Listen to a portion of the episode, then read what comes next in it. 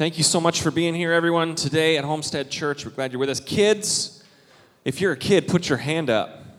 If you're a kid in here, say, oh, yeah. All right. Kids, it's great having you. Normally, our kids are in Big Top Kids Service. Linnea does a great job leading that. They're with us today, so um, I'm going to keep this nice and short um, because I know we're dealing with some short attention spans today. And in addition to that, the kids are in here too, so.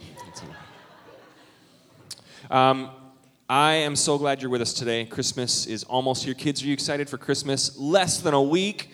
You've been waiting for this for 51 weeks since last Christmas. It's going to be awesome. I hope families you've taken some time leading up to this to enjoy this holiday season, celebrate all the good, the lights, the music. Do you got any favorite Christmas movies? We have a few Christmas movies. Hopefully, you've had a chance to slow down, or maybe this week you'll have a chance to slow down um, maybe even after Christmas, you could slow down and continue to celebrate Christmas. I, I, laugh at families that are, as soon as like Christmas evening rolls around, they're like, let's get all these lights down because they're the ones that decorated at the end of September. By the time Christmas rolls around, they're ready for it to be taken down. But we enjoy at the Kerr House, partly because we enjoy celebrating Christmas past Christmas, and partly because we're we procrastinate taking down all the decorations. But I love the idea of Christmas arriving and we continue to celebrate. You know, the 12 Days of Christmas song, the 12 Days of Christmas, that idea, it starts on Christmas Day. That's the first day of Christmas. So, and it continues for 12 days after that. So by the time we get to, you know, Lords a Leaping, we're a week and a half past Christmas and we're still celebrating.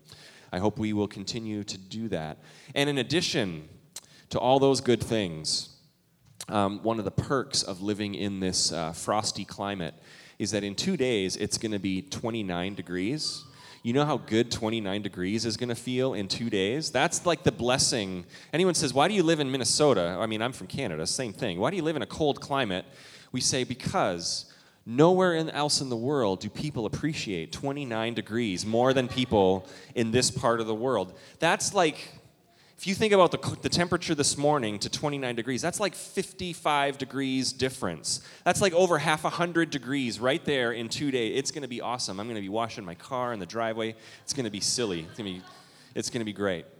Um, I am uh, excited to share Christmas Eve with you. I'd love to have you join us with the lovely Methodist congregation here at 5 o'clock. We'll sing some songs to candles. I love Christmas Eve as we think of the good things about Christmas, Christmas Eve is my favorite. When we get home as a family, we light some candles, we have a nice meal together, play some music. If you have a fireplace, the fireplace is on. In our house, until we get a fireplace put in, the Yule log channel is on with the fireplace on the TV. It is a great night. I hope you are enjoying this Christmas season. We are in a series we're calling Good News, and we wanted to do it around the Christmas season because we celebrate all the good things this time of year.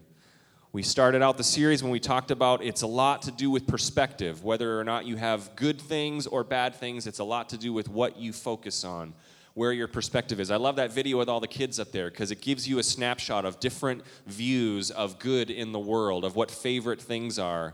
It's laying on the beach, it's time with family, or it's a remote control monster truck or my favorite moment was throwing stars. Like out of nowhere out of nowhere young Peranto says throwing stars? And that's perfect. So maybe this christmas all you need is a throwing star and a remote control monster truck um, we are celebrating uh, the week uh, last week we had the kids with us doing their musical. Kids you did a great job. We highlighted that the good news that comes this christmas season is for all people. We highlighted that kids you are good. Kids you're good news. Sometimes maybe your parents don't recognize it but you are awesome news all the time. Kids it's great to have you with us. And today the week before christmas we celebrate the good news of emmanuel god with us Emmanuel, Jesus coming to earth to provide a way for us to be saved, forgiven, and set free. I am mindful that this time of year, for some of you, maybe some family members, it is a hard time. Maybe you have experienced loss this past year. Maybe you have experienced loss that you, when you get together with Christmas time, it brings up some of that hurt, some of that those uh, bad memories. And so, for you, if Christmas is a hard time for you, I want to pray for you. And I'm just praying for you this week that, uh, that the light and love of Jesus would be with you during this time. So, today, I just have a couple quick Christmas thoughts. And we're going to look at the book of Luke, chapter 1. This is a very well known part of the Christmas story, Luke chapter 1. This is, and if you know the Christmas story, you would know this Mary, the middle of the night, one night, an angel appears to her and says, You're going to have a baby, and his name is going to be Jesus, and he is going to save the people from their sins. And if you read earlier on in Luke chapter 1, Mary's, it says, Mary was greatly troubled because she didn't really understand this whole situation. What could this mean?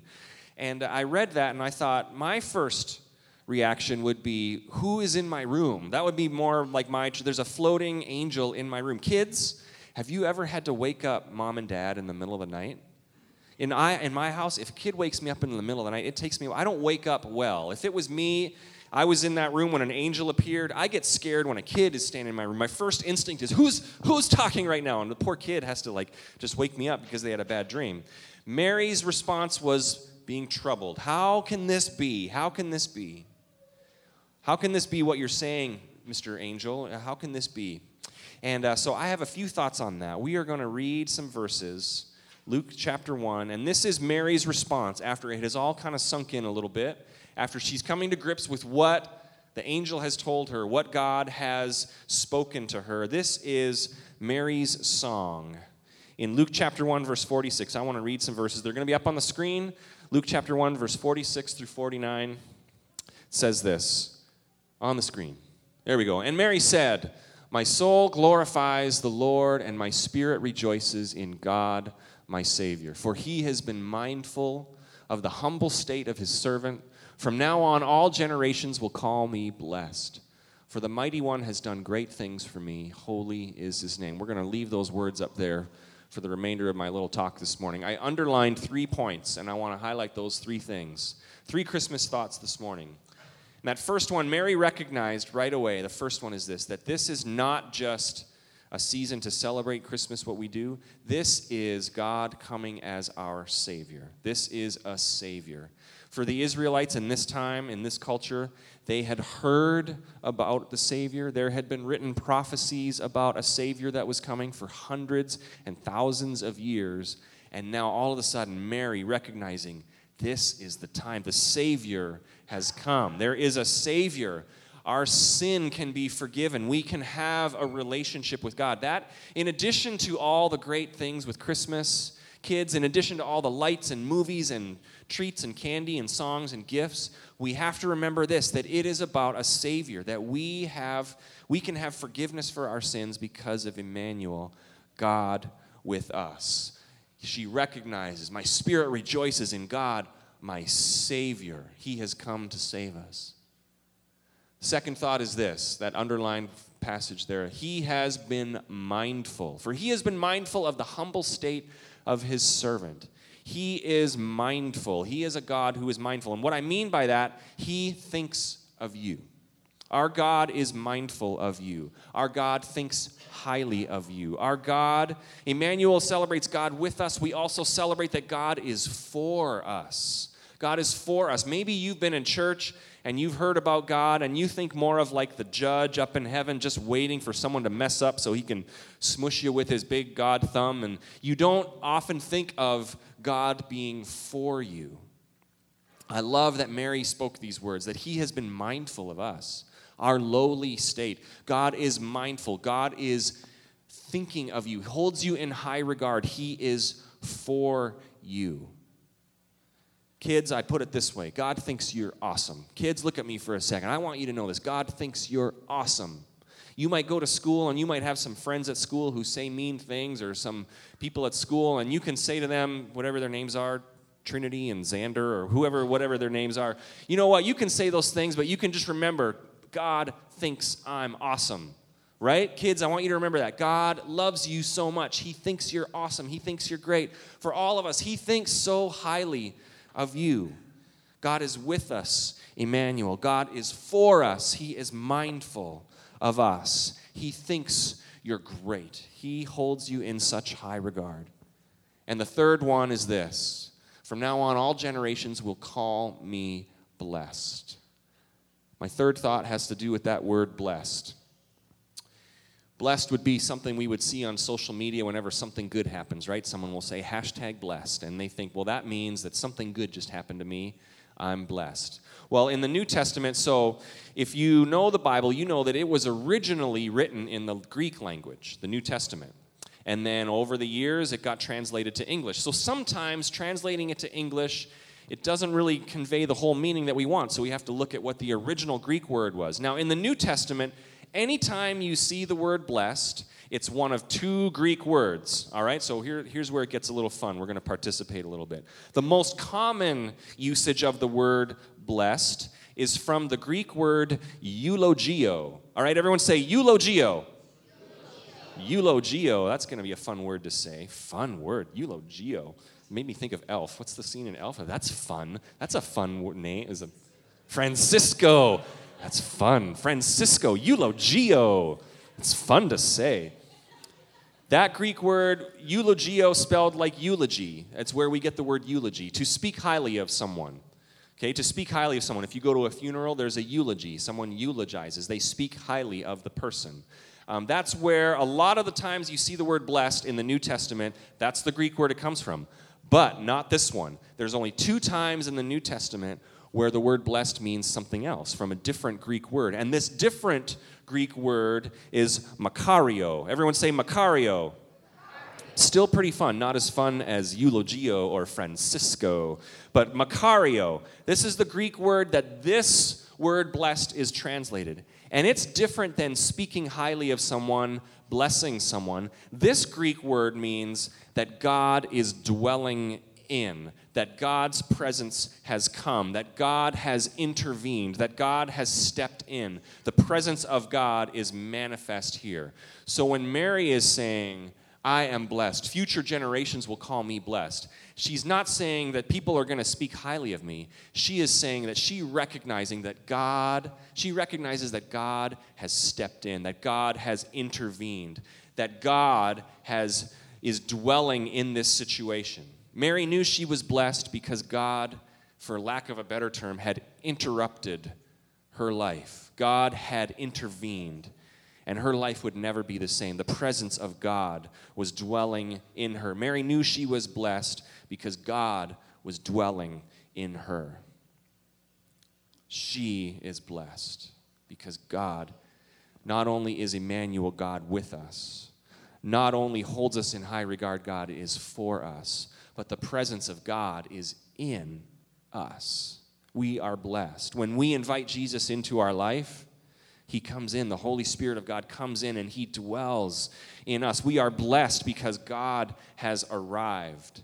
We are blessed because God has arrived in the midst of any sort of uncertain circumstance. And Mary would have been the one to say, in the, I've got some pretty uncertain circumstances going on right now. I'm not sure how all of this happened, but I know my life is never going to be the same. But in the midst of that, she can say, I am blessed because God is in me. God is in this situation. God is dwelling in us. So when we think of Emmanuel this Christmas season, Let's remember that it's more than just Emmanuel, God coming to earth as a baby. It's God coming to dwell in us. God coming to dwell in you, His presence in you, to invade your life, to interfere with some of your circumstances, to change your life so that, like Mary, you can say, My life will never be the same because God is dwelling in me. That is why this Christmas season we can truly say, if you know Jesus, that you can truly say that you are truly blessed. God is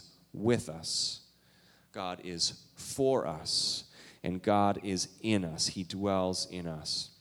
So as we wrap up in a minute, I just have a couple more minutes, and then Christy's going to share a song, and then we'll sing a couple Christmas carols as we close together. But maybe you're here today and uh, you know maybe you just you know god from being around church and you kind of believe in god. You know that we celebrate christmas that god came to earth that he is emmanuel god with us. But maybe you can't quite grasp this idea of god thinking highly of you god valuing you god holding you in high regard god being for you that He loves you, that He wants to do a work in you for your life to prosper and to be blessed. Maybe you're, you're, maybe you're here and you believe in God, but you don't have that idea that God is for you. Well, I want you to open up your heart to that idea today. He loves you, He is for you. And maybe you kind of get that, and maybe part of your spiritual journey has been to, you know, I kind of believe some of these things, but you have never gotten to a point where you have made God dwell in your heart, where you have invited Him in, where you've invited Jesus to dwell in you, to come into your life, influence your life, impact your life so that your life would never be the same. And at wherever you're at on your spiritual journey, I know everybody's in a different spot. Maybe you're just checking this place out, or just checking out church, or just once maybe, you know, for the first time, kind of opening up your mind to maybe believing in God, and that's fine. Maybe you are believing in God and you want to take a step and realizing that God is for you. I would encourage you to do that. And maybe you're here today and you would say, I've been at church and I've been a part of this for a long time, but I've never really invited Jesus in to my life, to God to dwell in me. And I want to encourage you. If that's you and you want to take a step today, just take that step. I would love to talk to you more about that. But if you simply just say, God, I invite you in, I know that you're my Savior. I know that you can forgive my sins, and I invite you into my life. Then the Bible says you would be born again and you would have the Spirit of God dwelling in you. But I want to encourage you. This Christmas, there's a week left to Christmas. Just open yourself up. In addition to all the good things that we celebrate family and lights and movies and throwing stars and monster trucks and all those great things open yourself up to the good news this Christmas season. Open yourself up to the presence of God. Open yourself up to the idea that He loves you and is for you. He wants to dwell in your life. You'll never live a more fulfilling life than when you invite God in and you are open and obedient to Him. This is the good news. God has come to earth. He is Emmanuel. God is with us, He is for us, and He is in us. Amen. Let's pray. Jesus, thank you that you are all these things. That it's not just a memory of a God that we celebrate today, that you are alive, Thank you that you weren't a God that just stayed distant and left us on our own, even in our helpless ways, but you came to earth for us that we could have a Savior and a way to be right with you. So, Lord, if there's people here today that want to take that step, I just ask that you would speak to their hearts, tug on their hearts today, reveal yourself to them. Help us to know that you are with us, that you are for us, that you love us, and that you want to dwell in us. I thank you for this church. I thank you for all the kids that are here. I pray that you would raise them up to be great people of faith. I pray for those who are hurting today at this time of year. I pray that you would bring peace and hope and mercy to them. For all of us, may we recognize that we are truly blessed because of what you have done. In Jesus' name we pray. Amen.